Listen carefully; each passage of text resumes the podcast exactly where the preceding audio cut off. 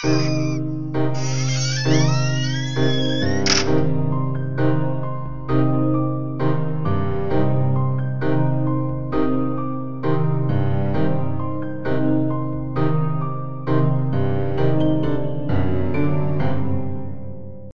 gore fiends and horror hounds. This is Brett from Dimension Z.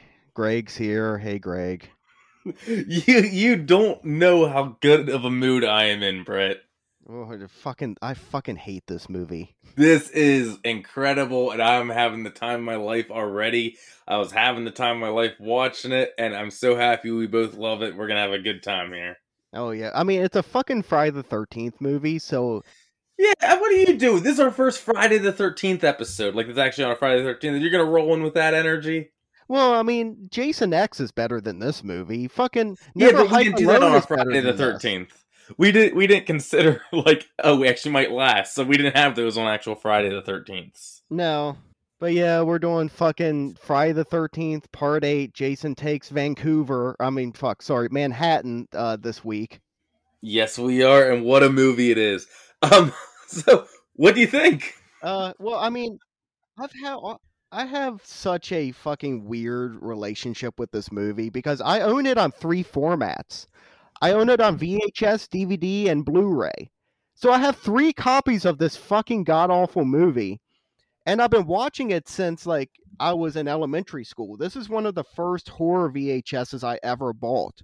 And ever since then, I've been trying to figure this movie out, and I've come to realize there's no figuring it out it just makes no sense. Like it's all over the fucking place. I feel like if you want to get really deep on this movie, Brett, if this movie doesn't exist, me and you might not end up becoming as good friends as we do. Because early on when we met, this was one of our like. Once we found out we both kind of like this stuff, this was our first big like constant argument. I think is Friday the Thirteenth Part Eight. So you should be thankful for this movie. We have a podcast. Yeah, this fucking movie made throbbing with horror possible. Exactly. We- We'll do that. I like this. but yeah, uh, from 1989, directed by Rob Hedden, which I don't know what the fuck he was thinking.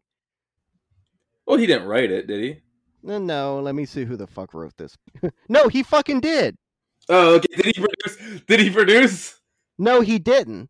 Which Uh, is okay. Ed Wood's fucking a million times better than fucking Rob Hedden. I even uh, like a while ago I got the um well I've talked like a few podcasts ago well many now I think. I got that Scream Factory box set.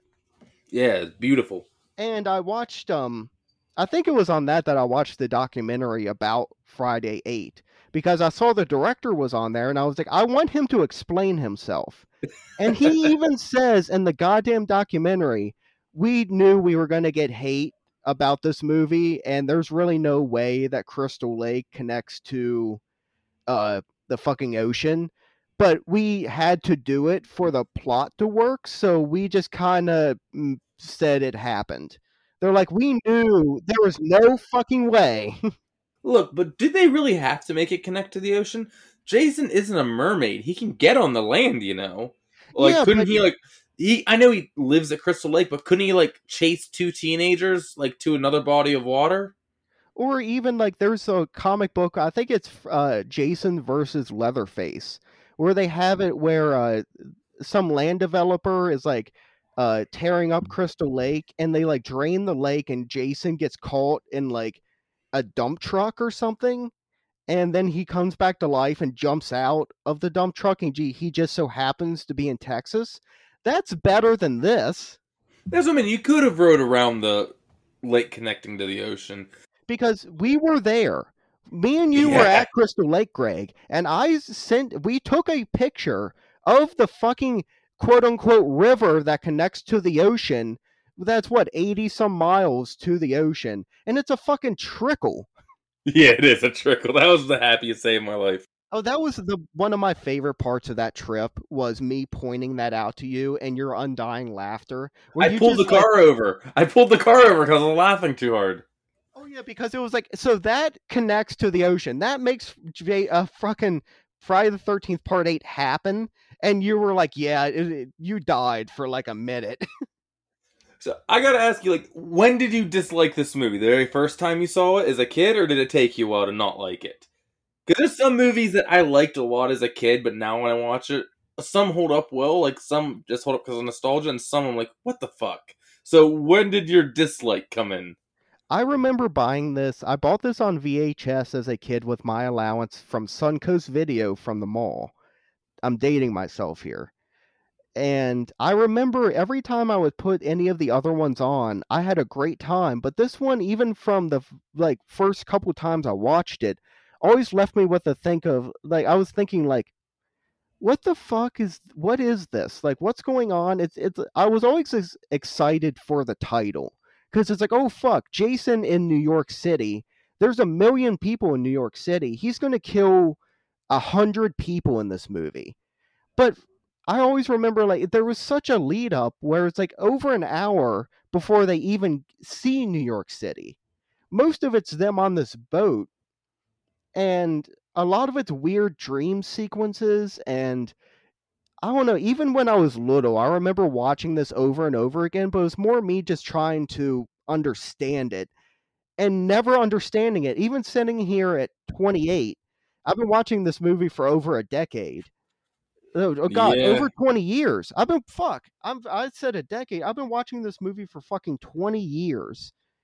And I still have no idea. Like it's so I don't know. No, I rented. I would rent horror movies all the time from the video store, and I rented this one. Here's the thing about young Greg, though. I never watched a Friday the Thirteenth in order ever. I just pick and choose, so I had varying levels of understanding what was going on. Now, the beginning of this movie with Rennie, the nice teacher, the mean teacher who's also her, her guardian, her not being allowed to go on the trip. Young me in my mind, I'm like, oh, this is just from the previous movie that that's why I don't understand this family dynamic. I'm sure if I watched them in order, I would get it. As an adult, though, and having watched it in order many times, I have to say they just spring you halfway into a story that you know nothing about. And they and a lot of like every Friday the Thirteenth is almost like a standalone movie, basically. Other than I could guess you could technically say the Tommy Jarvis trilogy, but this movie lays on so much more because a lot of the other movies are very simple. There are teenagers at Crystal Lake who are fucking and doing drugs, and Jason doesn't like that. This movie it goes into so many weird dynamics, like you said, with this fucking family and teacher, and this is his uncle, and there's dream flashbacks, and like you have to know way too much and like care too much about these people for a Friday the Thirteenth movie. Oh yeah, but uh, that was just a fun little tidbit of young me watching it. Uh, Yeah. Do you want to get into it because this is going to be a long one? I already know. Yeah, Okay, so yep, Friday Thirteenth Part Eight. Jason takes Manhattan. Um, we get this weird narration about New York City opening, and then this dirty New York montage for all the opening credits, and it's they couldn't even get different actors. and it's literally all the people that we Yeah. see in the Jason scenes are all the people in this opening montage in the same locations too. They didn't even shuffle them around a bit to make you not catch it so easily. It's literally, oh, there's the junkies in the alley that we will see them. There's the diner lady at the diner. There's all of it. There's the rat in the barrel that we will see at the barrel. I know this isn't a great movie, but I fucking love it. And I gotta say, just during this opening montage, the lady at the diner filling up the guy's coffee or whatever, or it's a lady, I don't remember, but they keep pointing at the coffee for more, and finally she gives up on them, is just lets me know right away how much I love it. Well, it's almost like they set up like anytime it's like a montage of like this is where you're going to see Jason in New York City. Like they already let you know there's going to be very little of Jason actually in New York in this movie. It's almost like the end of Halloween um where they show like oh this is all the locations that Michael was at. They do that at the beginning of this movie, but it's not done as well. Yeah, fair point. Uh, then we get the whole Jason's origin exposition that we get in every movie, and they all are very good at doing this, making sure you kind of know what's going on. Yeah, this is where yeah, there's um I don't even know anyone's name in this goddamn movie even after watching it for 20 years. There's a guy and a girl on a yacht in Crystal Lake and they're like making out and listening to like 80s hair metal shit and then they start going. He starts going on and on about the legend of Jason and whatnot, and then ends up kind of fucking up his own. Like he's trying to score, and he kind of fucks himself up because he then like pops out with a Jason mask on. No, just a hockey mask. There's coincidentally though cut in the exact same place where Jason's was. Yeah, it's almost like in Haddonfield where they still sell the Michael Myers William Shatner mask. I guess just there's gift shops around Crystal Lake now that sells hockey masks that look just like Jason's with the fucking Yes. axe mark in it perfectly. Because if you have to uh in the at the end of part 7, the Carrie ripoff breaks Jason's mask in half and that's where you get the best Jason like face reveal I think of the entire series. Oh, it's not this one. Oh, no, oh, well, you mean fucking Muppet Jason who screams? The Muck Man. No, he, he's a fucking Muppet looking motherfucker. we'll we will get there, and I love it. I'm so tempted to make that the art for the the picture for the episode, but I'm not going to. Oh, there's like three good pictures in this entire movie. Like, there's one good scene and like three good shots. yeah, but anyway, the the way they bring Jason back in this one, Brett, is perfect because they somehow ran a power line through the bottom of Crystal Lake, and they ran it right over the dead body that's down there. Oh, yeah, because Jason's still just laying there. And like you said, now he's just laying on top of a power line. Yes, Under, like, under a, I guess the dock from part seven is what it looks like. Yep. Yeah, the uh, they drop the anchor and it like catches on the power line, which like makes it like shake back and forth, which Frankenstein's him back to life, which has become canon since part six. I do love like I know it's one in a billion chances, but I love how he just always gets electrocuted back to life. Oh yeah, the well Tom McLoughlin definitely like that's an amazing ad that he did to the series where like once Jason becomes a zombie, he is almost like Frankenstein esque in a way. Oh, very much so. But yeah, we said about the whole boyfriend fake out with the Jason mask. It's just a very coincidental hockey mask. But that then they're in the bed and she hears a noise and you know all that stuff. Jason's on the boat. Yeah, well, the, now we get slimy Jason because we get he like reaches up out of the lake and grabs the railing of the boat, and he's immediately oozing slime that he will not stop oozing for the entire movie. He never dries out. Yeah, that's true. But then again, it's probably all algae and stuff that's literally in the fabric, like woven in the fabrics of his clothes. So it makes sense. And this is probably like I'm just guessing here, but like 10 years after the events of part 7 at least because like the camp is in disarray. Jason is like a myth once again. So uh, you're thinking like there's probably a new generation of kids around that don't exactly know, I'm saying. You would think so, but we have a very specific timestamp in this movie where most of them you kind of don't know what year it is. This is 1989 because Batman is being advertised in New York. Very true. So this fucks up the entire timeline. Yeah, because so many of these movies, it's like 10 years will go by. And because like so and so's a child at the beginning of the movie, and then it's like 10 years later at least, and they're like they're like in part seven. She's a child and then comes back and she's like at least 18. So it's like it's gone by 10 years. Yeah, I think if we actually did the timeline for however many years later and stuff, we'd end up somewhere around like 2002 here.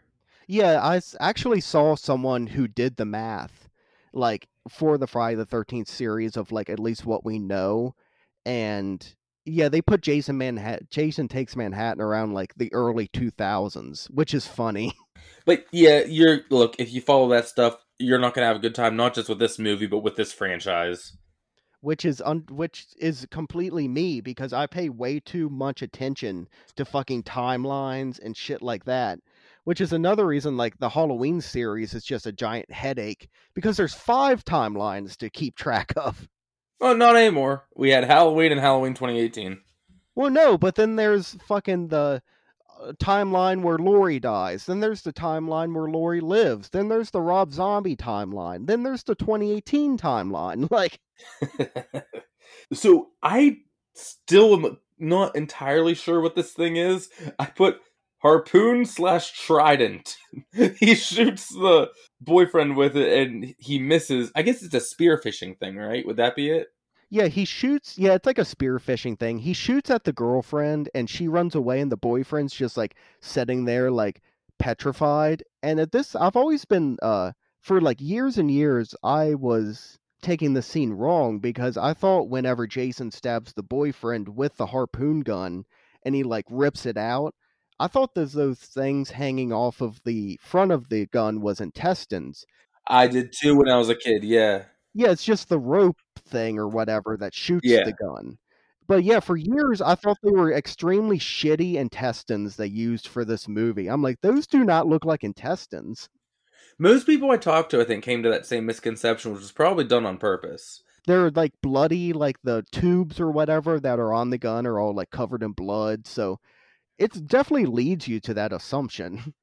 This one, they were still. M- uh, is it the MPAA? Yeah, that does Yeah. Was still really coming down on Friday the 13th, which part seven is famous for having so many cuts done to it. But they still cut a lot from this one, too. And so it's almost like, hey, those aren't intestines. They're part of the gun. Some people might think it's intestines. Let's do that. Oh, and so I almost think that this part, this uh, part eight, is more edited down than even part seven. Because you look, how many times do you actually see blood in this movie, really?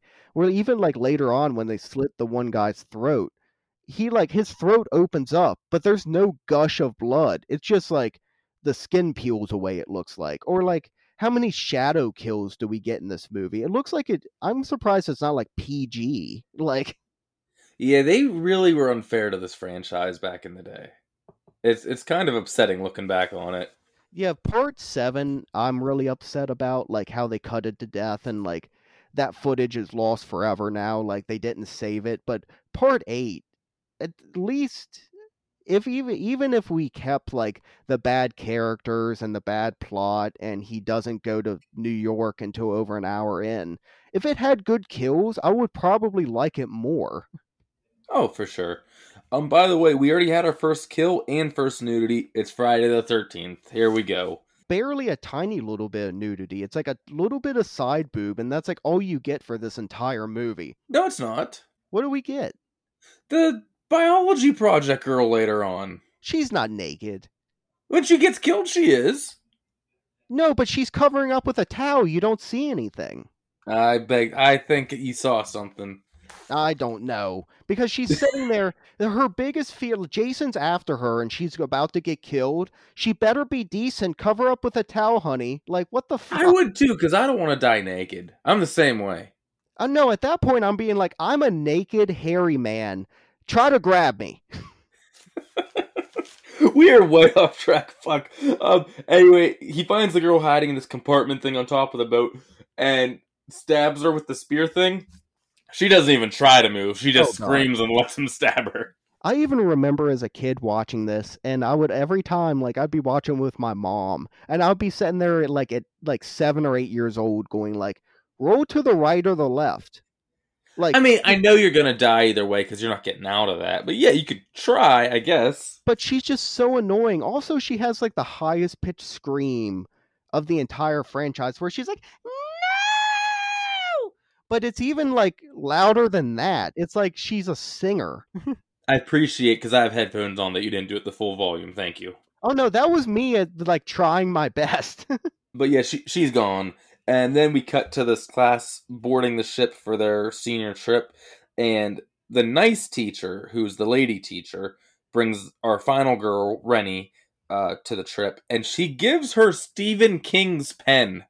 Yeah, Stephen King's pen from when he was in high school. That would be in a fucking museum, or Stephen King would have that. Not just some random teacher in bumfuck New Jersey, you know, like, Well, I'm sorry to tell you that pen's in the bottom of the ocean now. oh yeah, the pen is stuck in Jason's eye for a minute.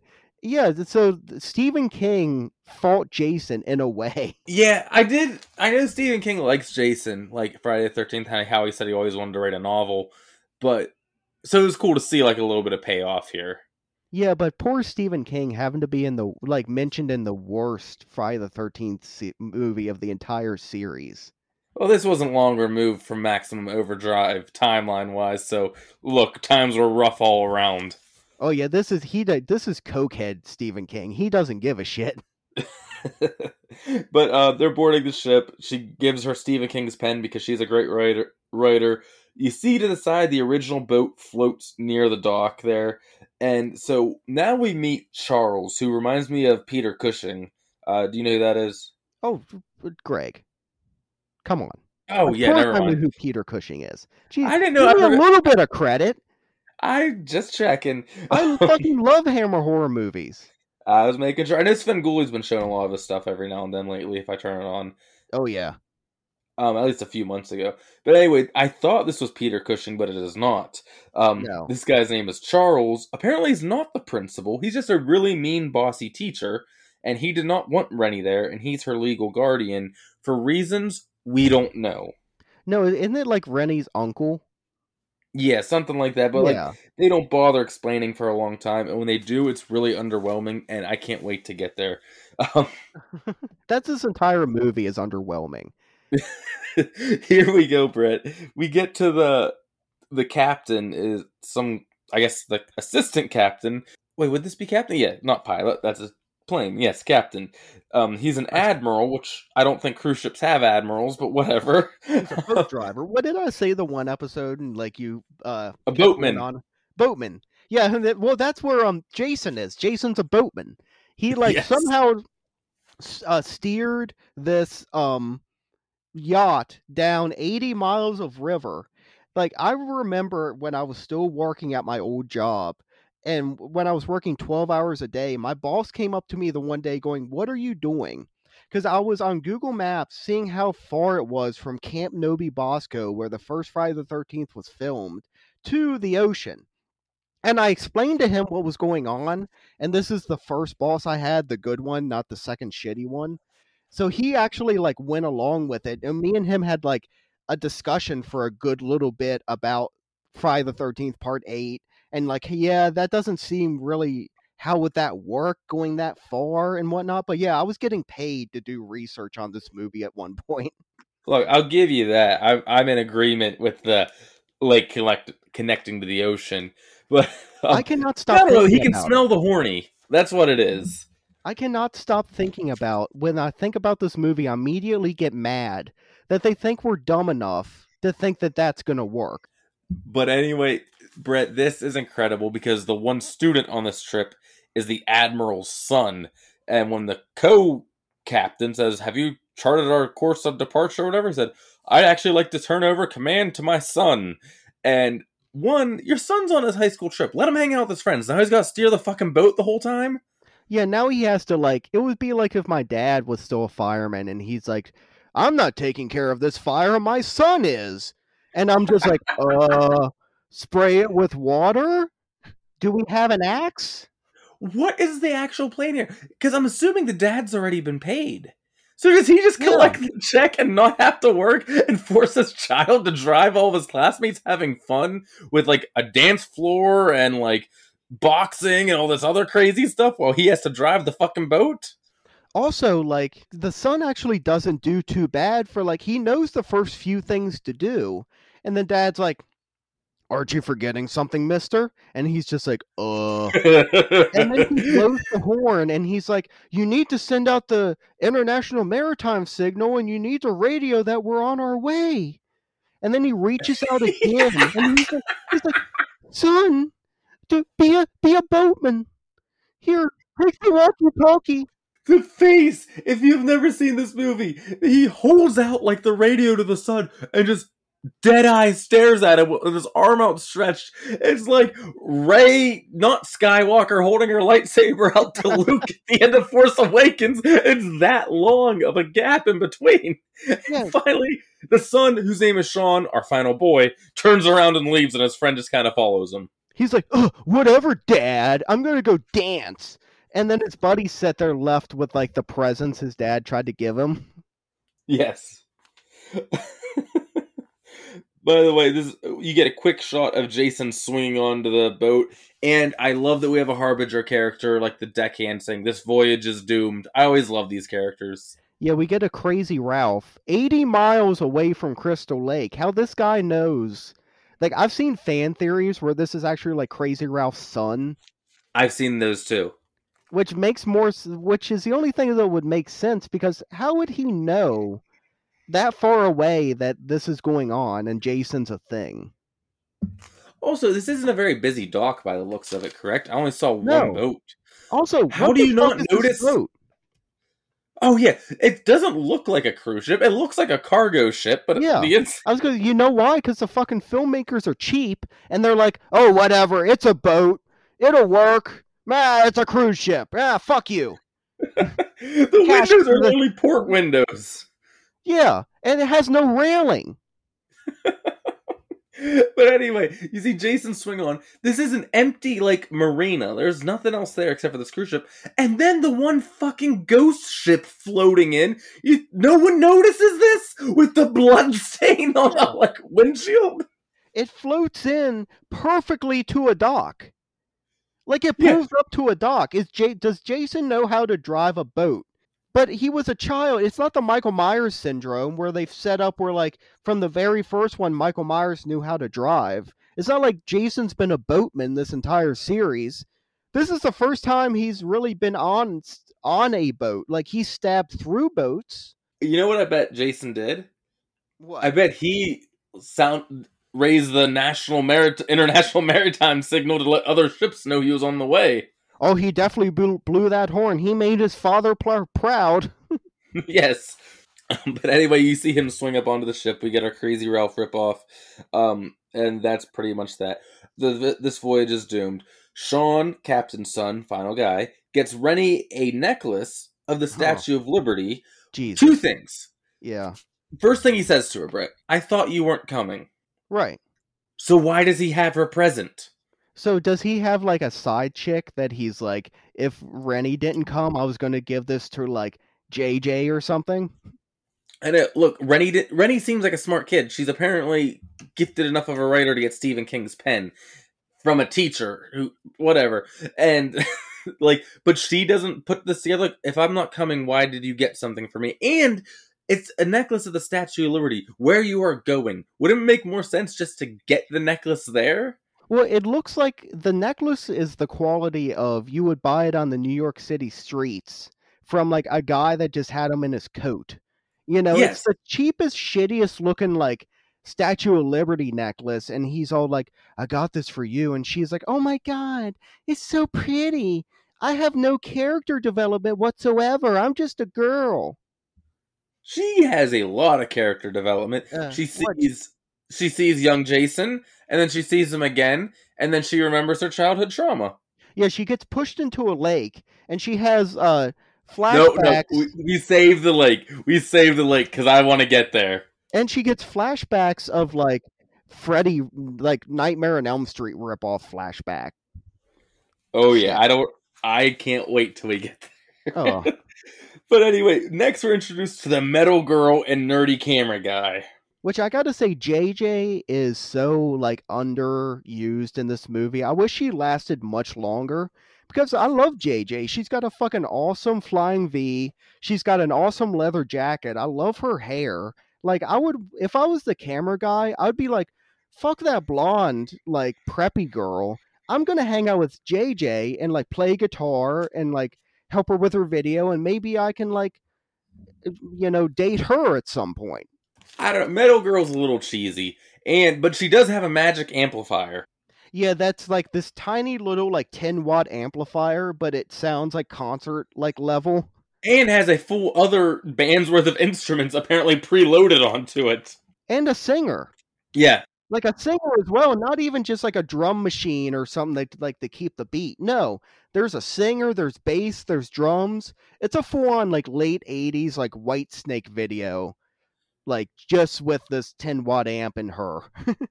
yeah, because she mentions about like why are you going to see? Is her name Tamara, the blonde bitchy girl? Uh let me I don't remember. I Is it think it is. We'll, we'll go. I don't know. Yeah, it is Tamara. Yes, Tamara. Okay. Um, but he's, he says something about like, oh, you still following her? You know she doesn't give a shit about you. He goes, yeah, but she's sexy. And then she's like, yeah, so is this. So, just called a guitar an axe here. And she's like, "So what? So's this guitar." Overly cheesy metal characters I love and hate. Well, if also if you've never seen this movie, if you know what Johnny Ramone's hair look like looks like, imagine that but just a little bit longer because it's this weird like kind of bowl cut because it like hangs over her eyes and whatnot. Like, Yeah, that's pretty accurate, honestly. And so she's out looking for cool places to play. She finds like the boiler room, which the whole ship looks like a boiler room, but then she's just shredding there with her tiny amp, which again we've already discussed the magic amp. And wait, does she even have a fucking amp? yeah, she does because Okay, it- okay, yes, in a right. scene or two, you see her like turn it on. real Oh, that's quick. right. But yeah, so she's shredding, and Jason is coming up behind her. I love that Jason almost can keep time and tempo for songs because he is stomping down the stairs almost in perfect rhythm with the music. Well, he's digging it. He's like, JJ is like the only good character in this entire movie. I'm so sorry I have to kill you off like within five minutes of introducing your character, but I'm gonna. I really like your song. You know. Yeah, so he was into it, but I love this. It's awesome because he uh, kills her by bludgeoning her with the guitar. Kind of off screen, you get the first person cam of him Yeah. swinging it, but I do actually like the cheesy blood on the camera thing. I always kind of like that. If you're gonna cut, if you're gonna have to cut it, that's a cool way to do it. yeah, they did that cut well. If there was other really amazing kills in this movie, I wouldn't really like think of this one too much of being like, oh, this kill kind of sucks. But it's like every kill in this movie where it's like up against plexiglass and like Jason is Jason is wielding a flying V guitar and is about to Ah, how smash someone's brain that? in. Please tell me you love it because I love that image of him holding a flying V like a fucking bat and swinging for the fences. Oh, that's the thing about this movie is there are seconds that I like. The image of him with that like over his shoulder about to swing is really cool. But as soon as he swings it and you just get like half a blood splatter and it cuts, I'm like, "Oh, well, that could have been so so much better." Yeah, fair point. Um, here's our first what we've talked about already. Already, Rennie has her first child, Jason vision, and her dog runs away. So does the dog see it too? Or is it I don't know, like the dog senses something's wrong or I is this Now, what, this is when we should Jason is like it's child Jason swimming in the porthole, right? Yes. Yeah. We should mention she doesn't know about Jason though. Seemingly, she doesn't know who this boy is. She keeps saying. So why is she uh, constantly dreaming about him and having daydreams? It's Friday Thirteenth, They do that. They Nightmare it. on Elm Street, and don't try to be fucking a lesser series. You're the top dog. Be yourself. Don't try to be fucking Freddy Krueger at his worst. You know, Yeah, I, I'm with you on it. I like Friday more, it makes me but so. they do explain that she had her to Jason as a kid. Yeah, well, yeah, where the uncle like later on was explaining it to like young her and whatnot. Yeah. Yes, but whatever. and then Vision dog runs away, and then we cut to the boxing club that this ship has. Again, this ship is wild. And Julius, the one guy who has that awesome boxing scene with J- Jason later, is boxing a guy, and two girls, biology project girl and her friend, are watching from the above window, and then they're about to do some cocaine, and they're interrupted by Peter Cushing's doppelganger. Well, yeah, they're about to do some top dollar toot. Is that what they call it? Yes, I sent you a Snapchat of it That's as right, they as did. it happened. Yeah, it's um, so old timey. What do you got? Toot, grass, hooch. Yeah, you got some dope. It's like, yeah, the blonde cheerleader looking girl is like, because the uh, smart girl, like the dark haired girl, is like, I don't want any of that. And the blonde haired girl's like, come on, this is some top dollar toot. And every time I hear that, I'm just shaking my head like, Jesus fucking Christ. That's old. That's old for 1989. Let alone me watching this in 2021. Also, look, it's the '80s. It's slasher movies in the '80s. I still gotta point it out. Her friend is Asian American. Do you know what she's concerned about? What? Her scholarship. She's like, I can't because of my scholarship.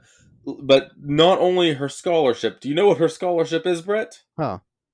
a science scholarship, nondescript, just science, not science. biology, not chemistry, not just science. She Just she does it all, and I'm like, oh my god, the '80s. Uh, Yeah, like just some things are good that you have changed. Yeah. yes, A- Asian American, my science scholarship where I do all of the sciences. Right. Yeah, I, I agree. Whereas, Their top dollar, I can't even say it. Their top dollar toot is Yeah. interrupted by uh, Charles' teacher. which I also Uh, have to say, like we've brought up Coke on the podcast before, and like I've said before, I'm very honest on here. I've never done Coke before, but it also I also know like the scales of drugs because I've seen so many fucking movies. Like you to one is one scale of it is Scarface is like a 10 amount of cocaine.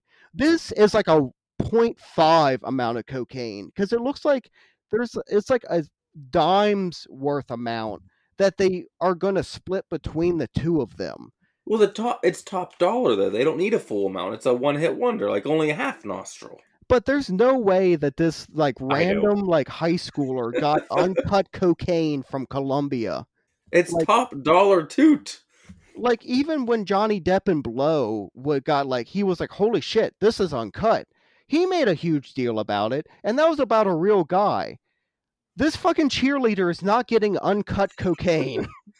Oh, we shouldn't shame them for not using a lot of drugs. Their drug use is But- too small. They're doing cocaine, which uh, it's like uh, from what I've heard, it does not last long. So No. they're going to be having a party for about half an hour. also, here's the deal. They're on their class trip, right? Yeah. I they said congratulations graduate, so I'm assuming they all just graduated or are about to. I took it as they just graduated. Yeah, if they're going on a cruise to New York City, you would think that these are like the top of the top students. You're graduated, you know, like you're done, and this is an extra. Yes. So why is the teacher on their vacation checking homework? Yeah, she still has a uh like biology report or something to do on Yes. the boat. because that's like-. Are you young ladies using drugs? No, sir. I'll be by in 15 minutes to see your biology report. It's something like that. Why are you checking homework on the boat? One, I get you're the boring, drab, stern character. No one is like this, though. No, Like, where you're just angry the entire time, like checking papers on the vacation. No one is like this. it reminds me of like a C-list Snape from like the Harry Potter series. Like how Alan Rickman played Snape as like super drab and he was just very like Potter, like you need to get to class and you need to read your books. But at least he had a little bit of character where this guy is like a C-list Snape where he's just like, "Ah, where's your fucking report?" Blah blah. blah. That just Rennie, you don't like water. Leave the boat. Ah! Also, we forgot Rennie saw them right before the teacher saw them, so they think Rennie ratted them out. Yeah, because uh yeah, Rennie goes running by looking for her dog, being a good person because the dog ran away. Yeah, And the cheerleader girl's like, "You want to hit?" And it's like at first I don't even think Rennie really saw it until she like made it aware and then she's immediately like, "Huh, I bet you she's to ride us out because she's the goody goody and I'm the cool kid." yeah, you didn't have to let her be aware, but whatever. It- That's this because- movie. Because the girl beside you, who's your supposed friend, doesn't want any of your top dollar toot. I don't know if Ron, Rennie wants it too. oh, where are we at? Oh, next to the guy who lost the boxing match, Brett. He's in the sauna I have to say, I like this kill. because they actually show it. Yeah, exactly. There's actually a kill here. Yes. Um, Jason walks in. The guy in the sauna though has a towel over his face, and he's talking to him like he's Julius. He's like, "Oh, good fight, no hard feelings." One, why would Julius have hard feelings? He knocked you out. Well, no, I'm thinking he's letting Julius know, like, hey, man, there's no hard feelings between us. Oh, Like, okay, I good gotcha. match. Like, we're all good still, you know. Yeah, uh, it's Jason, and he just grabs one of the steaming coals and plunges it into the guy's chest, and it, it is really cool looking. It's a, it's like one of the only gory deaths in the entire movie. Yeah, and that's pretty much all that is. But yay! Um, next, Yeah, but you actually get to see like the rock plunge into the guy's stomach. it kind of looks like a volcano once the blood's there. Yeah, and the guy starts screaming and writhing around. Like it actually feels like it would hurt. It's not like an off-screen stab, you know. Next, our Coke girl Tamara just bumps Rennie on purpose off the boat right when she's talking to the nice teacher. One, but you think she ran you out, your plan is okay. Let's murder her. Yeah, let's throw her off the cruise ship, which I'm guessing is in middle of the ocean right now. Yes, that, that seems great. Yeah. But anyway, uh, she starts trying to swim up, but then child Jason grabs her and starts pulling her down. Is this after or, or before the biology report? This is d- d- d- before. Okay. But anyway, Sean jumps in, Captain's son, and saves her, pulls her out, and Tamara goes, It was an accident. She's like, "Oh my god, Tiki, I don't know what happened." While she twirls her hair, you know. Yes. Not like, Oh my god, I'm so sorry, even. No. But anyway, this is our biology project scene. okay. Peter Cushing ripoff goes being like, "Ah, "Where's your biology project?" Blah, blah, blah. I choked myself up. you, don't have to go, go that committed on these characters, Brett. But yeah, he's like, "Ah, where's your biology report?" And he breaks in. He's like, "Young lady, uh, uh, what are you doing?" Well, like she's in lingerie and she Yeah, set, set like- up the scene. Set up the scene for the good people. well, she has like a vague uh painting of like the your like digestive system on herself, like while she's wearing lingerie, and he's like, uh, "Young lady, uh, uh, what are you doing? What are you doing, step student?" Like, also, she just pushes her luck because she hands him champagne when he walks Yeah. in. yeah, she hand and she's he's like, "Where'd you get this from?" And he's she's like, "I packed it just for us." Like, what do you think of my report? Wait, no, he- didn't she say she took it from like downstairs somewhere? No, he's like, I packed. She, I'm pretty sure she's like, I packed it especially for us. And she's like, Oh, maybe. and he's like, that's it, little young lady. You're gonna stay on the boat. Where's your parents? Also, her biology project is pretty terrible. The only organs labeled are the heart and the stomach. And you get some vague intestines. Yeah, and then uh, this entire time, nerdy videotape guy is videotaping it for her. I'm guessing, like, thinking I'm gonna be able to hook up with her after this. Well, I think she had him do it because then she like jumps on the teacher, like, and he he like goes on the bed, but he legit isn't trying to get with the student. He pretty well, but just seeing that clip in the video would look pretty compromising. Oh yeah. So basically, they blackmail him into passing her, but he tells Nerdy Boy, "And you can forget about any kind of film school," and storms off. Well, they're trying to cancel him before cancel culture was a thing. Oh yeah, Peter Cushing ripoff canceled. Trending on Twitter. I- and you know what? I agree. Even though he was very like, I don't want to touch you and stay away from me. He's such a terrible character. He should be put in jail for life. oh yes, just for being a dick. Yeah. Wayne shoots a shot right here and is rejected. Obviously. Yeah, where he's like, I did this favor for you, so now we have sex, right? I'm the nerdy guy with a button up shirt that's really ugly, and my hair's weird, and I have like big horn rim glasses, and you're the cheerleader. So, Nerdy camera guy also canceled. yeah, we, we, we fuck now. Yep, not how it works, bud. No, that's not how it's going to go. No, yeah, you should have stuck with JJ. JJ seemed a little bit into you. Yep.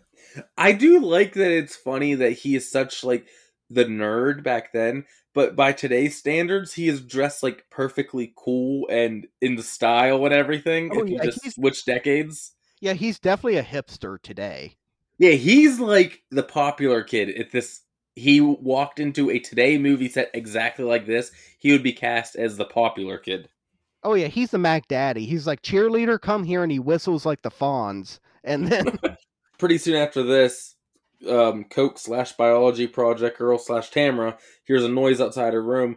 She opens the door and sees Jason right out there, kind of not staring in the room, but almost there. And I won't lie, she at this moment is the most reasonable person in almost any of these movies because she quietly just shuts the door and backs away. She doesn't start screaming and start going, "Oh my god! Oh my god! Help me! I'm in the bathroom hiding. Don't find me." No, she She just, she doesn't she doesn't like clumsily slam and, "Ah!" and knock over like a glass vase that's always right there somehow. yeah. For one moment, she was kind of smart. Yeah, but Jason still just punches right through the door and gets through and everything. Uh, she gets slammed into the mirror, and I gotta say, she's acting too well here because I'm not supposed to actually feel bad for any humans in these movies. She's acting too well to where I feel like actually bad for the person for a second. Well, well, it's another syndrome though of she's just sitting in the corner waiting to die. It's like move. In the this one's defense, right? she did just have her head slammed into the mirror. She might not be all there. Yeah, but I don't know. Well, she was there enough to know how to cover up herself. Oh, that's true. That's base instinct. Like I said, no one wants to die naked. Oh my god, my boobs are out. I better like cover them with a towel before I get brutally murdered by this slimy person. Dude, I lock the door when I poop when I'm home alone because I don't want to die in a situation like this. Oh, we uh me and Liz had a close call last night where I was in bed and Liz was still up playing video games and it was like three in the morning. Someone went banging on our door and like trying to get inside the house, like trying the knob and whatnot. And Liz had to come and get me, being like, "Hey, someone's trying to get in the house." So I had to grab my machete, which is about, about my whole, that's like my house protection. And I went running downstairs and opened the door up a little bit. I was like, "Hey, get out of here!" And then I went outside and I didn't see anyone. But yeah, if you were uh, in my neighborhood at like 3 a.m. last night, you would have seen me running around in a bathrobe carrying a machete. I wish you would have got a picture of it though. That's all I'm asking. That would have been hilarious. Make that your new profile picture and everything. oh yeah, But yes, she's killed with a mirror shard, and of course, it's a boat in a horror movie. There's a storm blowing in. yeah. It's like the perfect storm immediately. Also, uh, so here's where Jason kills um, the admiral and the assistant captain. But what is this thing that he slices the admiral's throat with? Because it looks a lot like a machete. Well, it's like a machete like type boat knife thing. It looks like it's like has like a curved blade. But this is the scene I was talking about when they slit his throat and the captain's throat goes back and you see it open up, but there is zero amount of blood. Oh, I know. You're right. No blood. This is this is a PG movie. I don't know why it's R. There is blood in this movie, just not there for some reason. Some, but you see blood later. You know, it's never like, oh my god, that's awesome gore. It's always like this looks like it would be on like the Nickelodeon. Like it's like Nick Teen is showing Jason. This is not a Nick Teen movie. Halloween Town is more scary than this. I've only watched it once. I wasn't a big fan. But uh, Halloween maybe it's because I was a... How old was I? No, Halloween Town. Yeah, Halloween Yeah. Town. The the cabbie, like the skeleton cabbie, like when he goes bad, like halfway through the movie for that little bit, is scarier than this this entire movie. Like, I don't know. The heroin punks are scary. yeah, but that's not Jason. Yeah, you said the movie. Yeah, but I mean, okay, so the Uh, uh, skeleton cabbie versus Jason in part eight. well, has. Jason ever honestly been scary to you, though? Yeah, I mean, there's definitely been times where he's like stalking people, and I'm like, Jesus Christ, like Uh, That's I guess so, yeah. I'm the, I'm not really intimidated by him in this movie. We got to get moving. Holy shit, I just saw where we are on time. Holy crap, it's going to be a three hour episode. Yeah. But anyway, he gets the machete and he doesn't keep it. Jason loves his machete type objects. Why didn't he keep this thing? Yeah, even in Jason X, in the future, he finds a machete-like object. It's okay, guys. He just wanted his machete back. yeah, Sean finds his dead dad. They get on the radio and to call for help. And Jason not only knows how to drive a boat, knows how to jam boats' communications. well, he just pulls the wires like he always does at the camp. Oh, that's true. That they do have precedent for that. That's okay. Fair point. Yeah, Um, the deckhand says they're all gonna die. Tells them it's Jason and Peter Cushing. Not really Peter Cushing. Thinks it's the deckhand, obviously. yeah, because he's like, he's going on and on about Jason. I need to be in charge. You student, drive this boat right now. I do question our new captain Sean's methods here. Now, granted, I'm not a boatman, A boatman. Sean, Sean says to drop the anchor, Right. and Rennie goes to do it, but the meat teacher stops her. But why would you drop the anchor? Yeah, well, like that almost kind of makes sense. Of like you wouldn't do that in the middle of a storm. You would more than likely like ride the storm out. I I literally have nothing to go on here, people. So if you are a boatman and are listening to us and furious at your whatever you're listening to, let us know. But I wouldn't think you would. Maybe that's just me not being a boatman. Who knows? Well, no, because you would think that would make you just tethered to that one spot, and if Exactly. waves crashing over you, you know. Yeah. Maybe I just watch like too much Pirates of the Caribbean where they're riding like full ships around whirlpools and stuff. I'm like, yeah, that's Yeah. normal. You don't, you don't drop the and it's Jason driving like the uh, Black Pearl.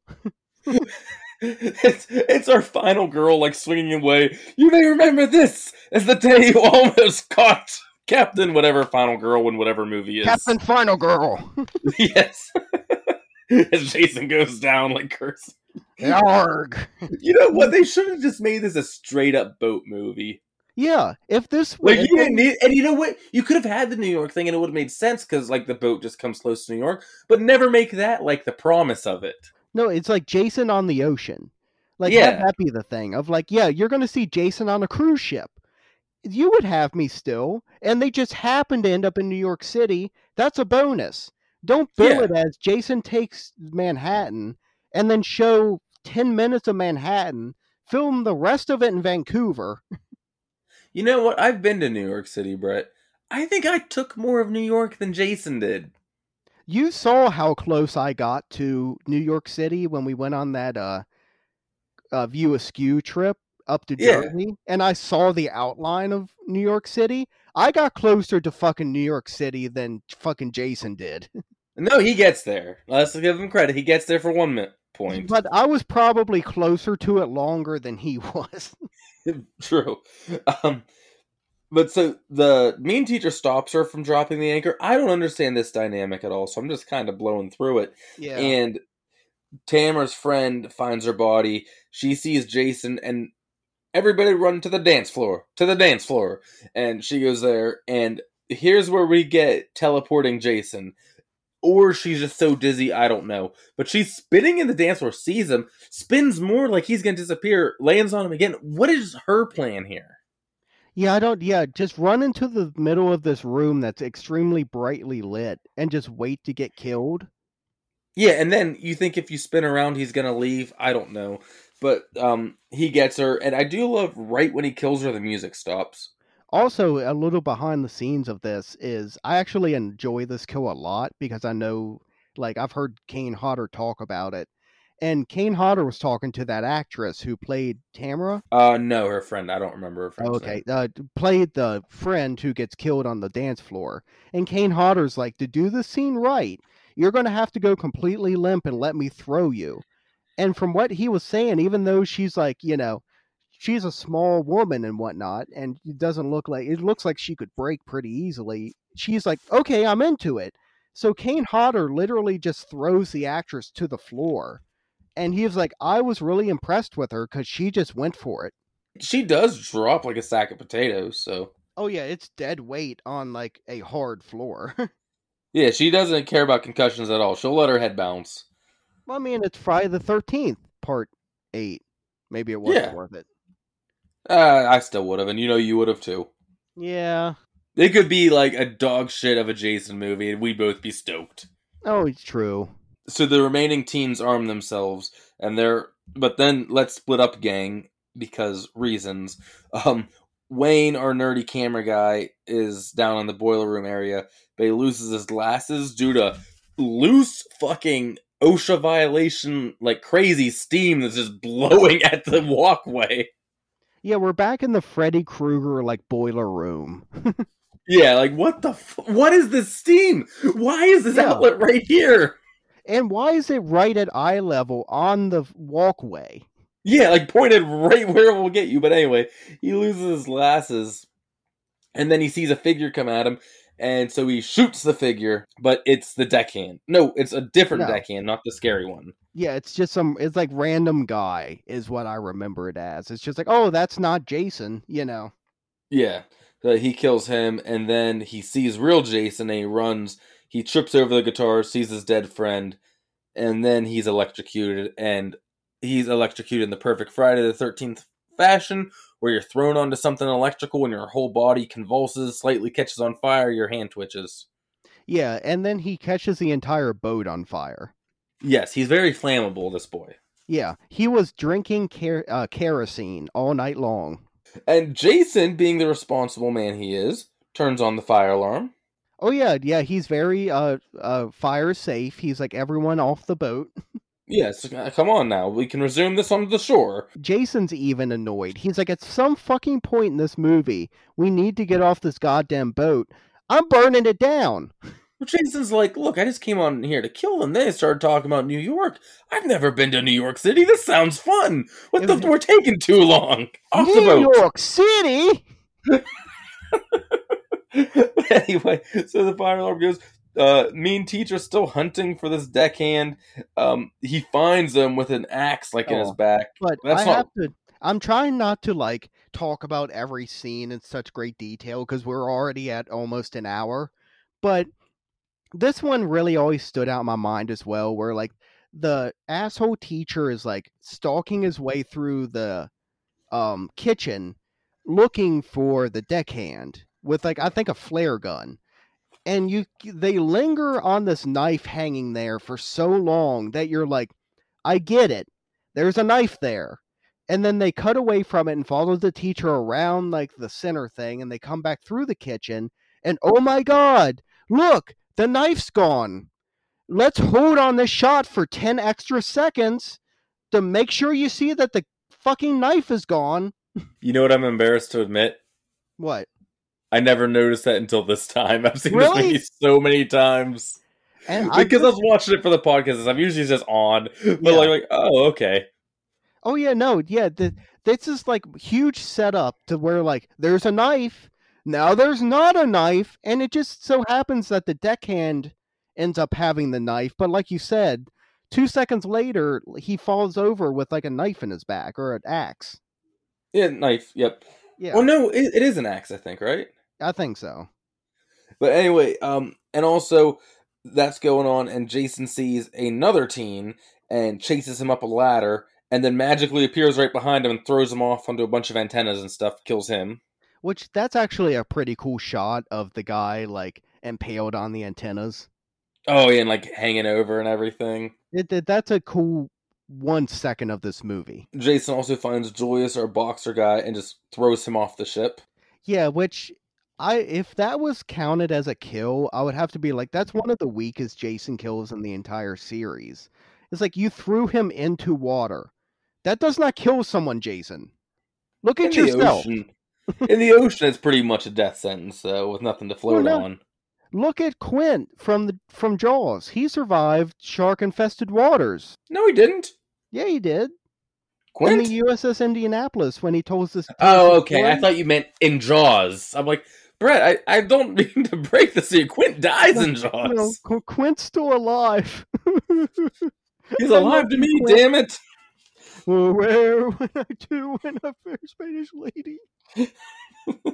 um, Rennie has another vision, but then Vision turns real because real Jason punches through the window, and she saves herself by stabbing him in the eye with Stephen King's pen. Thanks, Stephen King.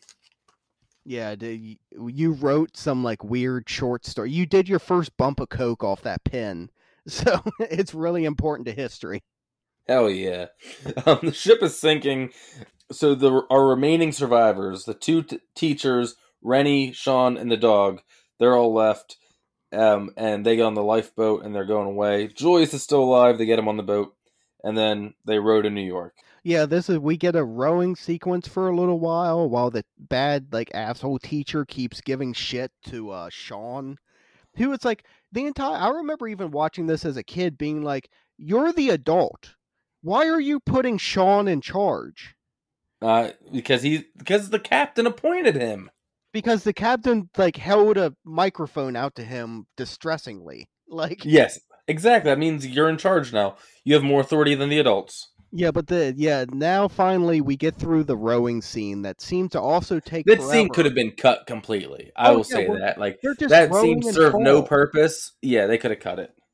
and then we get New York, New York. If you can make it there, you can make it anywhere. It's up to you, New York, New York. Finally there, and I took a picture when I was watching. I watched my uh, very first copy that I bought on VHS of this movie, and I time stamped it when we finally see New York City. We're an hour and seven minutes into this hour and a half movie. Holy shit. We are an hour and two minutes into this episode. Now, that's not counting any of my cuts, people. So if you're like, what the fuck, Greg? Like, because sometimes I pauses and shit. But we're almost the exact length of this movie so far. Yeah. so we yeah we're keeping time with it. But yeah, they're at New York, and one, they pull into like a pier, and mean teacher is like, excellent. What do you say? Excellent docking spot, Sean, or something. Being sarcastic. He saved your life, dude. Yeah, he got you to shore. Like if you think you can do better, get on the boat and go. and then they all get up and start walking in, and of course Jason's right there. And he pulls himself up, and one of my favorite shots in the movie, Brett, is Jason seeing Oh, the God. fucking billboard. I love this shot. I don't get it because like the later comedy scene where he lifts up his mask, I think is funny. This one I've always been like, I get it. It's a hockey mask. Why are you trying to inject humor into a Friday the Thirteenth movie? Eh, but not even like okay, there's always been humor in Friday the Thirteenth. Why are you trying to make? I don't Jason take this as humorous, to be honest. is not Freddy. I don't think that's what this is. I don't because Jason still. I love Jason. He's a sweet, sweet boy, but he's stupid. Let's be real. No, no. Jason's- he- no. Jason's a Greg. sweet boy. I love him. He's not the brightest bulb. He's smart. Look at what he's accomplished. How many murders has he gotten away with? His killing scores are top notch. Every other subject, they're not so great. No, no, he's a great he's a great uh, camper. I'm go- I'm still gonna. I don't think he's that bright. I, I love him. He's my favorite No. slasher, but still, He's brighter than Leatherface. yeah. But, but same deal with Leatherface. Sweet boy, not smart, nice kid. Um, but I take it as Yeah. he's never seen a hockey mask except for his own mask before. So this is his Right. Tarzan. Why didn't you tell me there were others like me? Like moment. Like he's going to find his tribe. Like picture if he didn't pursue these people and he went to the first hockey rink he found and he thinks he found family. Oh, that's one of my favorite memes. Is like it's like Friday the Thirteenth Part like twenty one. It's like Jason kills a goalie, and then the goal like the hockey team adopts him as their goaltender because he's really good. But then they have to keep covering up his oh, that would be murders. awesome. Terrible if they did it for real, but that'd be a fun fan film. It'd be fun. It'd be better than this movie. No, this movie is a masterpiece, and you know it. Anything. Would be You know than this is a movie. masterpiece. But anyway, we get the billboard scene I love. Survivors all get mugged fucking instantly. Welcome to New York. And the junkies take Yeah. Rennie and there's like, if you follow us, we shoot her. And Charles goes, let's split up. Right then. what the fuck, Charles? Yeah, they're Scooby in the gang. Yes. Um, they force her to take heroin. Yeah. What do they say? You'll have more fun if you're stoned or something? Yeah, she he's like, yeah, it would be more fun if you're stoned. Which number one, like cocaine, I've never done heroin before, but it's a drug which costs yeah, money. me neither. Yes. Well, not much. That's why it's such an epidemic, is it doesn't cost much. Well, these are street people, also though. You got to think about they're not going to waste heroin on some random person. That's a hit one of them could have had.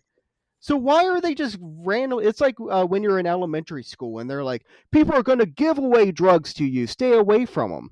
And then you become an adult and be like, no one ever gives away drugs for free. But yes, they inject her. One, she needs to get to a hospital now because that was not a clean needle. Um, oh no. But but da da da da, our hero Jason Voorhees shows up and saves the day. He kills the would-be rapist with the needle, and then just kills the other by bashing his head into the pipe. And Rennie, Yeah, rightfully so, runs away. It's an extremely weak kill that he just gets his head like bonked into a pipe that spews steam, and I guess he's dead now. It is a weak kill, but I I say not the weakest in this movie, which is still coming up. No. Uh, Also, we have to remember now for the rest of the movie, Rennie is high on heroin. Well, it seems to not last long for her because she. But it's it's the first time she's ever done it. Like you would think this is going to be the longest it's ever lasted, unless Yeah, she's she a secret junkie and she Yeah. got shot up, and she's just like, "Oh my god, thank you for the free hit." Yeah, she doesn't have to get Narcan or anything. She doesn't pass out. She she's like sitting there. She's like a Artie Lange in 2008 on a uh, comedy like trip, and he's like, "Oh fuck, I can't find heroin," and someone just randomly shot him up, and he's like, "Oh thanks, man. Now I can do the show." Shit. Um, Jason finds Julius and he follows him onto the roof, and we have the boxing match kill. Look, this is awesome. I don't care anybody. I'll defend Yeah. this scene to death. This rules and is even cooler once I watch that. Um, what's that Friday Thirteenth documentary where they talk about everything? Oh, Crystal Lake Memories. Yeah, where he all not the headshots, but all those body shots where he's backing Jason up to the ledge, pretty much. Yeah, Kane Hodder's actually taking all those. Yeah, which is impressive. Like, cause I watched that like six hour documentary as well, and like it's really good. And the fact this is one of my favorite kills of the entire movie for that reason. And it's also it's almost like Jason's like, okay, let's see what you got, and he lets him like beat on him for a while until he runs out of steam, and Julius is like, all right, take your best shot. Oh yeah, And then Jason punches his head off into a dumpster. Yeah, it's it's wild, and you know he never breaks Jason's stance either. He's like the arms out, like shoulder broad thing the entire time. Yeah.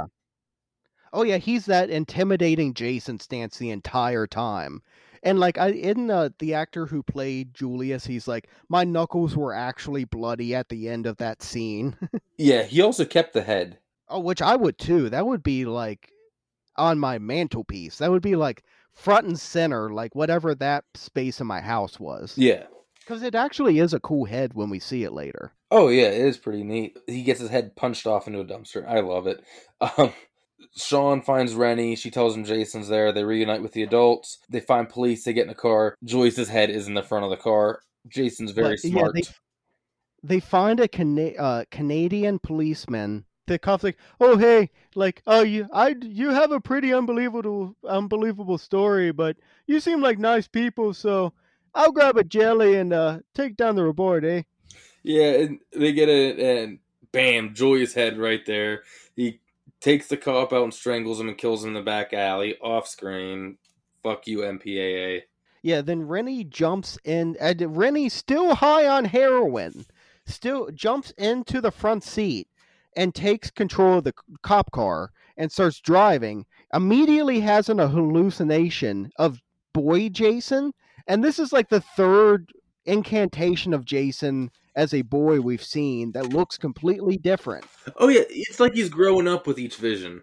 Well, he has like less and less hair. His face looks different. Like, uh, so her bright idea is like, okay, I have this car. We could drive in any direction, but let's hit my like this tiny little boy that's been haunting me. So she crashes it into a wall. She hits real Jason first. Yeah, she hits real Jason, then she sees flashback Jason, and which kills her teacher that gave her the Stephen King pin. Yeah, it, it's just like an afterthought. They all get out of the car, and then the one turns around like Mrs. Whatever, and then boom, explosion. Yeah. And then this is something I've been meaning to get to this whole fucking episode. Rennie remembers her swimming lessons, aka when she was a kid, her uncle would take her out on the boat on Crystal Lake, and you told me last summer you'd learn how to swim, and the summer before that, he really wants her to swim for some reason.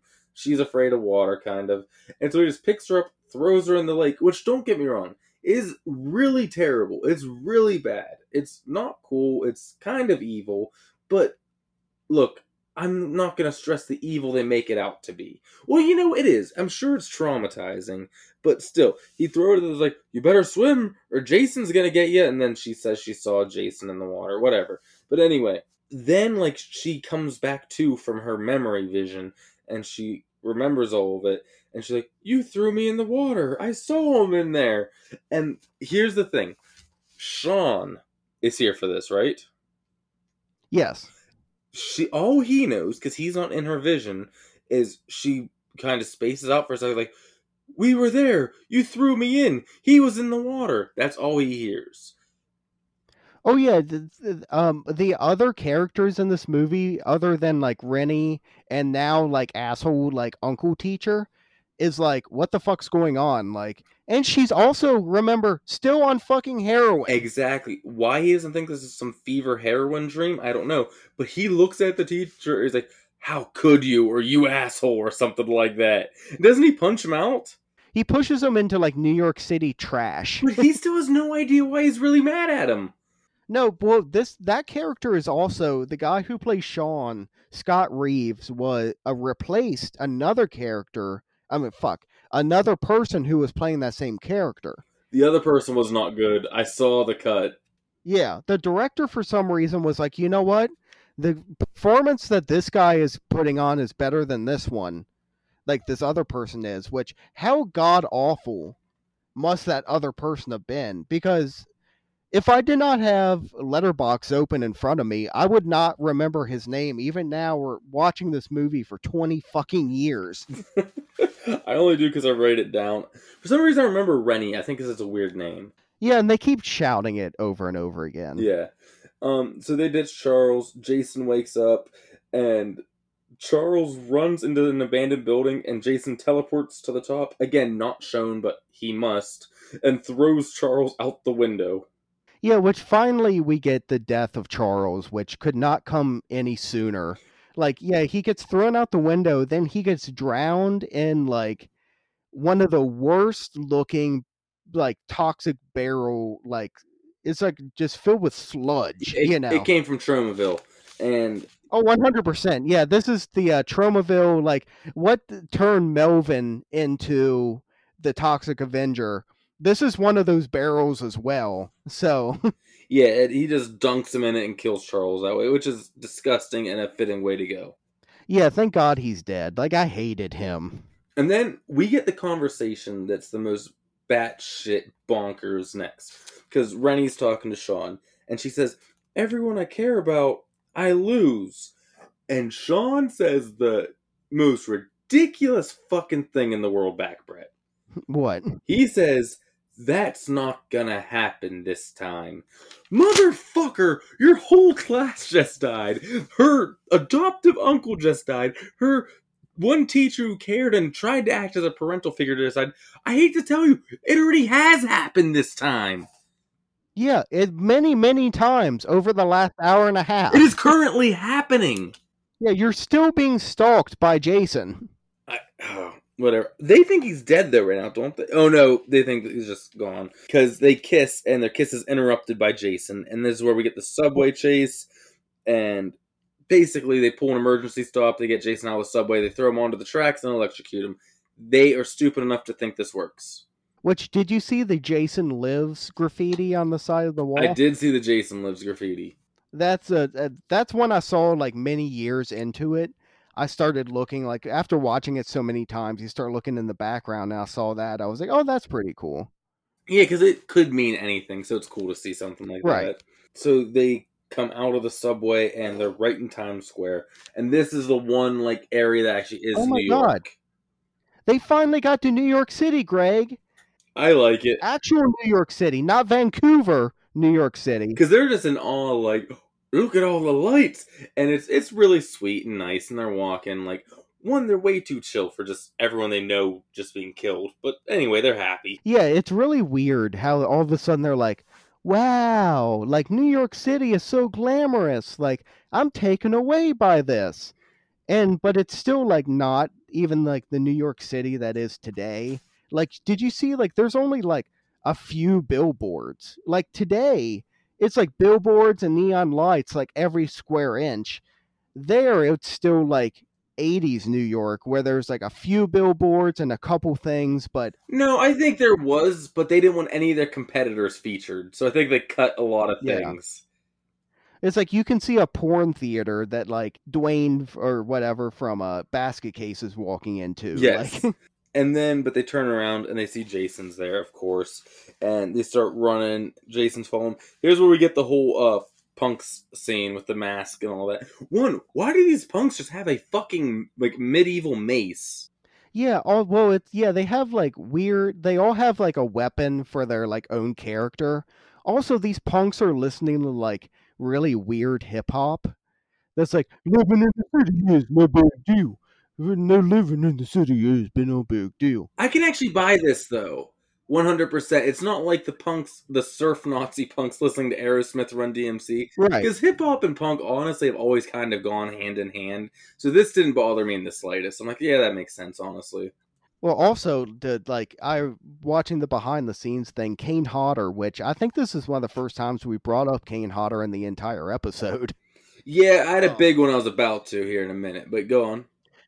Yeah, he was saying like how awesome it was to be in Times Square with like everyone roped off like on the sidewalks like watching them film this where he would like look at them real quick and whatnot to scare them and he would get like reactions and cheers like you can see a little bit of the crowd Oh, that's cool. during this shot That is really neat. Like, I bet that was a cool moment for Kane and the whole cast, to be honest. which it's so weird because my favorite guy that played jason is in my least favorite friday the 13th like Yeah, it is odd. Poor Kane Hodder to have to be in this movie but when I think of Jason, I think of Jason's mannerisms, the never blinking, the like, that deep shoulder breathing and everything. It's all Kane Hodder. yeah You know? oh yeah uh, what he brought to the character was amazing Yeah. But so he's chasing them through Times Square. Uh, he kicks over the boombox. The punks go. He just lifts up his mask and they run away. I should hate it, but I love it. Yeah, I that's another it's like I like it, but it's also like why are you trying to make Jason funny? Jason's never been funny before in any of the other movies. Now why is he doing like little head tilts that are like quirky and like scaring away punks with like, "Oh, look at my face, you know, I look like a muppet." Eh, It's almost the '90s. They're like, we gotta freshen this up somehow. It just wasn't Yeah. exactly the best move. Um, so um, then they run into a diner. Like, mass maniac's trying to kill us. Welcome to New York. No New Yorkers are actually like this, and I hate that that's a trope No. in movies. I remember in Ninja Turtles 2, like there's these two mutant monsters like just destroying the city, knocking down phone poles and everything. Like, and this old guy talking to a lady, like, they're destroying the city. What do we do? Make them get their own cab. Like New Yorkers have seen so much, nothing phases them. No one is like, like, this. "Meh, who cares?" Yes. Like, yeah, they, they're not like that. But anyway, Jason kicks down the door to the diner and comes in, and this big burly chef goes to fight him. You know who this is, Brett? Yes, this is Ken Kirzinger who played Jason in Freddy vs. Jason. Which this is awesome because the odds of this are just wild. Um, so It's- Jason yeah. versus Jason fight before the other one was Jason. So it's really it's cool. really interesting and i've it's really weird because like freddy versus jason i do not agree with the recasting of kane hodder with Ken Kirzinger because he the jason and freddy versus jason always reminded me of frankenstein way more than any of the other movies you know like oh for sure. Yeah, he's a big monster. and nothing against like Ken Kirzinger, he loves the character and like watching the documentaries and stuff. Like he was really excited to do it, and uh, he does a good job for what he had to work with. So I'm Oh, not yeah. taking anything. If I if I got to meet him at a con, I would be excited because he played Jason, and he is a fan. But I just hate that he had to replace Kane Hodder for what should have been Kane Hodder versus Robert Englund. Yeah, you and know? you know it's not his fault. Like it, no one's gonna be like, "Hey, do you want to be Jason?" No one's gonna say no, but it sucks in the Right. studio without Kane. But I get it. But I mean, I get. yeah, I don't get it, but I've accepted it. right. But yeah, so Ken's death is actually what I consider the worst death, where he's just thrown into a mirror. Yeah, which would not unless he's thrown with like an extreme force and his neck snaps. It's like I don't get where that would kill him. Yeah, I I didn't wasn't gonna count it as a kill, but I've seen everything. It counts as a kill, so I'm like, okay, I I will. Yeah, that's a kill in this movie. Like that's what I'm saying. This is PG Friday the Thirteenth. Yeah. Of course, after the diner, they go into the back alley, at Ollie, into the back alley and make their way down into the sewers. and they find a worker, but t- he tells them toxic waste's about to be released. It does every night in about an like ten minutes from now. Okay, makes no sense, but all right. Every night at midnight, New York City's uh, sewer system floods with toxic waste. Yeah, That's a thing, I guess. for reasons. because plot. Yes. And right then, Jason shows up. He kills the worker with a pipe wrench. This was a shadow kill, but it was actually a cool one because we get the blood splatter with it. I was okay with this one. Yeah, that's actually a cool looking kill. Yeah. Like I said, sometimes the shadow kills are real cool. I, you know what? I think that's what it is for me because every example I want to go list has that blood splatter against the wall with it. it that goes from being lame to awesome when you just have that paintbrush of blood flung at a wall. Uh, because sometimes it works, sometimes it doesn't. If every kill you do is that, there are, most of them are going to suck. You're going to get a couple cool ones because it's like lit or shot cool. Yeah. But other than that, And then he's about to kill Sean, but Rennie distracts him. He follows her, and she just finds a random barrel of toxic waste, not the flood, just a barrel, and she takes the lid off. One, I'm assuming that's going to burn your eyes and burn out your lungs and Oh, everything yeah. right away, but whatever. And she just dumps it on him, and his mask comes off. I write mask off, bad makeup. yeah, he ta- well, Jason tears his own mask off while fucking Jason is screaming. Jason does not speak. He does not make sounds. This movie and the one that would follow it were really bad with trying to make Jason make sounds. Yeah, where he's like, it, like it's really weird. Like, I gotta say this though, like joking aside, I don't like the sound. But if Jason No. is going to make noise very rarely like this, I'll actually take this over the grunting because it takes me back to the whole like Jason's still like almost a kid at mind type thing. right? Like, and I know his voice would still be different, but it almost fits with that. So I don't hate it as much as him just randomly grunting. Yeah, because yeah, the Jason goes to hell grunting is just pretty bad. But yeah, it's a tie for me between like Jason screaming in the sewer and the grunting at the uh, beginning of Jason Goes to Hell, which is like Jason does not make noise. He also looks terrible. Like his face looks like a mask of a Muppet. with really big buck teeth, like really large teeth for some reason. Yeah. And like the eyes are weird. Like he looks so good in part seven. And then to go from the drastic of like that to this is just Oh, seven's great, like where his spine and ribs are exposed and everything. yeah, it's so good. Yeah, but anyway, so that happens, and then our toxic waste comes through, and yeah, so it's all released. Um, Rennie and Sean are climbing a ladder as this is going on. They still have to be getting splashed with the like crazy the stuff that's enough to like revert a man back to a child form, but whatever. And he's pulled Yeah. into the waste wave pool that's going on, and he turns back into a child.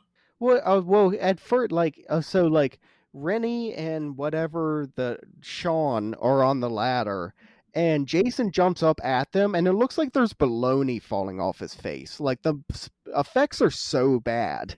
Oh yeah, it's it is terrible, and I don't know why he loses his jacket and his pants and everything when he turns into a child. No, yeah, he's like a naked boy. well, he has underwear on. Yeah. So apparently, Jason has very clean underwear, very gross outerwear. Well, his skin is disgusting. His underwear is immaculate. Yes, and so that's the end of Jason in this movie. You see the mask floating away in the toxic stuff. Uh, there are two survivors go back up, and the dog finds them. I'm not even mad about it because I'm always happy about a dog happy ending. Yes. cheesy music and credits, and that, my friends, was Friday the Thirteenth Part Eight. Jason takes Manhattan. I have to say, not the worst ending, unfortunately, of a Friday the 13th movie. Let's be honest, Friday does not know how to end fucking movies. I think part seven is a lot worse. Where with the dad with like just oh, a Oh, little bit of mud yeah. on his face, like grabs Jason and pulls him under. Yeah, Like it's so unsatisfying and weird, and it seems to come out of nowhere. it very much comes out of nowhere. We'll do seven one day. That'll be fun. Oh yeah. Or like part three where I forget who the final girl on that is, but like she kind of gets away, but then like she got she like gets pulled under by like Mrs. Voorhees, but the lake looks terrible. Like Oh, That's it another looks like they one. dug it in a backyard and filled it with water. oh yeah, when my back when it rains a lot and my backyard floods, it looked kind of like that. Yeah. You know, it basically. I gotta say, all my joking aside, I fucking love this movie. I've watched this probably more than any other Friday the 13th, and I know it's bad, but it's not even like, oh, it's so bad, it's fun for me. It's not even that. It's fun for me in spite of the bad, so maybe that makes it worse, but I don't know. I really like this movie. I see. It's not even like so bad it's good for me. It's so bad that it's just bad. Yeah. where it's like I would watch. I'd like how many uh over the last couple months. How many Snapchats of me watching Slumber Party Massacre 2 have I sent you? Because I'll randomly see it on television and need to watch it. Like, A lot, but it's like um, once a week. what is it? The Fire Stick TV channel will play that a good bit lately. I've seen. Yeah, Fire Stick does that, and Comet TV Yeah. that I get on my antenna Yeah, does like late at night. They play Slumber Party Massacre 2 like once a week. yeah. and I'm always like, "Oh, awesome! Like I want to watch this." When I had to watch this for the fucking podcast, I had to like force myself to sit and stop wandering around my room. this, I don't know how.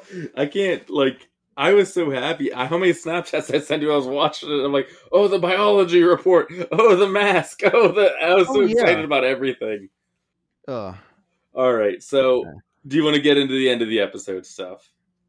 Yeah, thank God. Okay, so the throbbing horror count of the dead. I tally up all the deaths in the movie. We add them to the deaths count of all the movies we lost watched so far to get a nice big number. Last week we did Henry Portrait of a Serial Killer. It left us at 457 deaths. Brett, where do you think we are with Jason Takes Manhattan? Ugh. One count of the dead. Uh, uh two count of the dead. Uh, whatever. Fucking fuck this movie.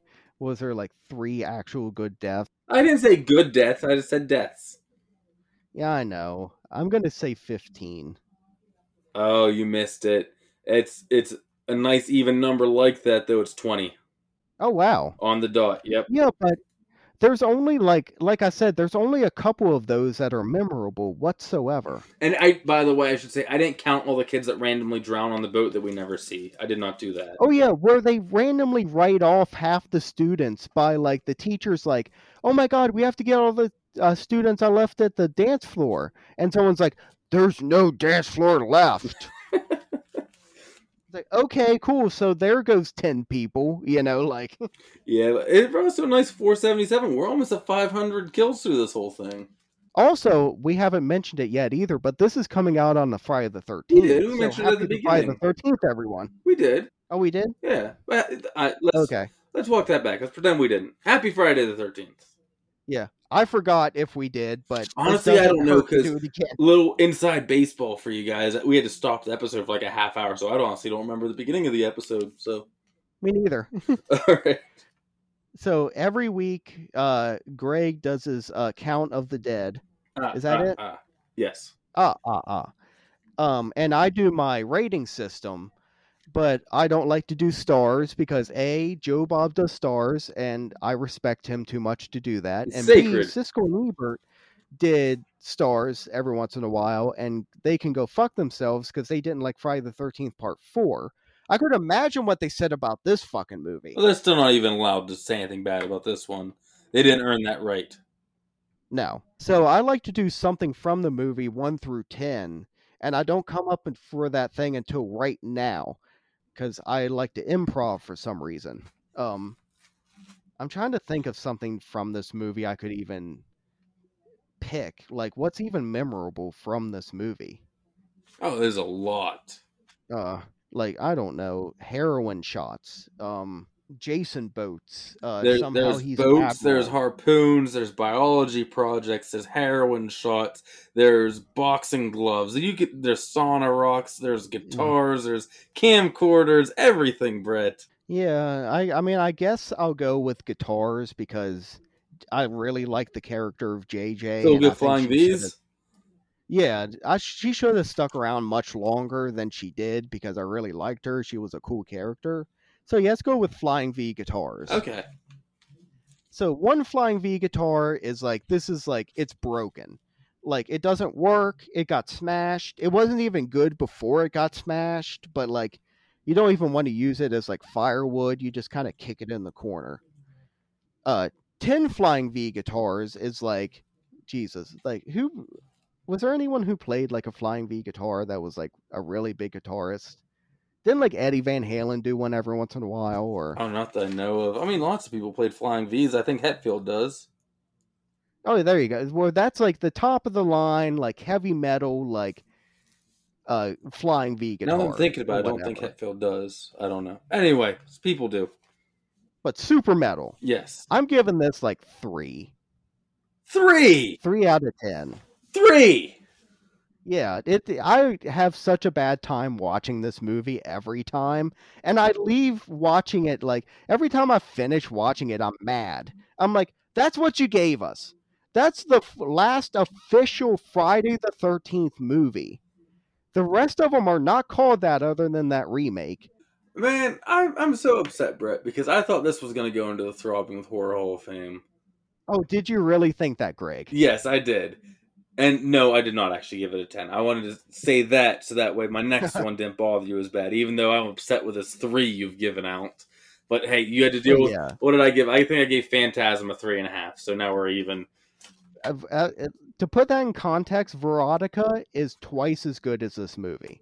No, it is not. Oh my god, no. But anyway, I gave it an 8.5 Flying V's. Oh, Jesus. I think it's. I can't No. say enough about this movie. I don't know what you like about it. All of it. I don't get it whatsoever. I hate this movie. It's the it's like the shit stain of the Friday the Thirteenth series. No, that's It's a, just- that's a new beginning. That movie can go fuck No. itself. Oh no, New Beginning is at least entertaining. No, it's not. The only Yes, entertaining part is. is the You got- candy bar kill. That's it. you got Edith and Junior. They're funny. No, they're you got the enchiladas. No, nothing's fun about that movie except for the Tommy candy bar. Jarvis is in that fucking movie. Yeah, that's not. Nah, nope, not enough. Yeah. Well, anyway, should we tell them what's next week? Yeah. What is next week, Greg? By the way, we are on the road to episode fifty. We're getting pretty close. This is forty six right here.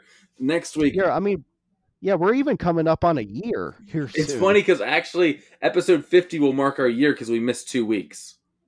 Oh, nice. So it all kind of evens out pretty nice there. well, But only two weeks out of a year. yeah, that's not bad. I was pretty That's proud of ourselves once I realized that. I'm like, oh, look at us go. Yeah, look at us. Yeah, pat myself in the back right here. I do you, Yeah, but you're a few towns nice, away. Good job, Dimension Z. Yes. Uh, next week we are doing Pet Sematary.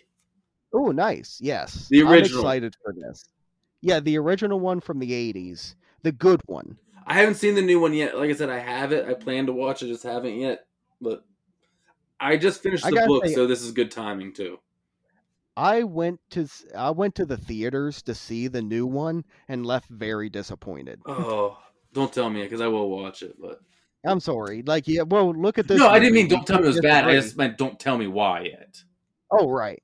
But yeah, I'm also uh, interested to think what you like to hear what you say about it. Um, after reading the book, you know. Yeah, that's why I thought it would be fun. Um, but yeah, that'll be a good time. So make sure you guys check that out, or if you want, watch the movie beforehand. And that's all that I got. Yeah, I mean, thank fucking God we're done with Friday the 13th Part 8. Like, we've been talking about it for almost a year on this goddamn podcast. I'm tired of this movie. like, we, we're done with it, even though I know we're still going to bring it up.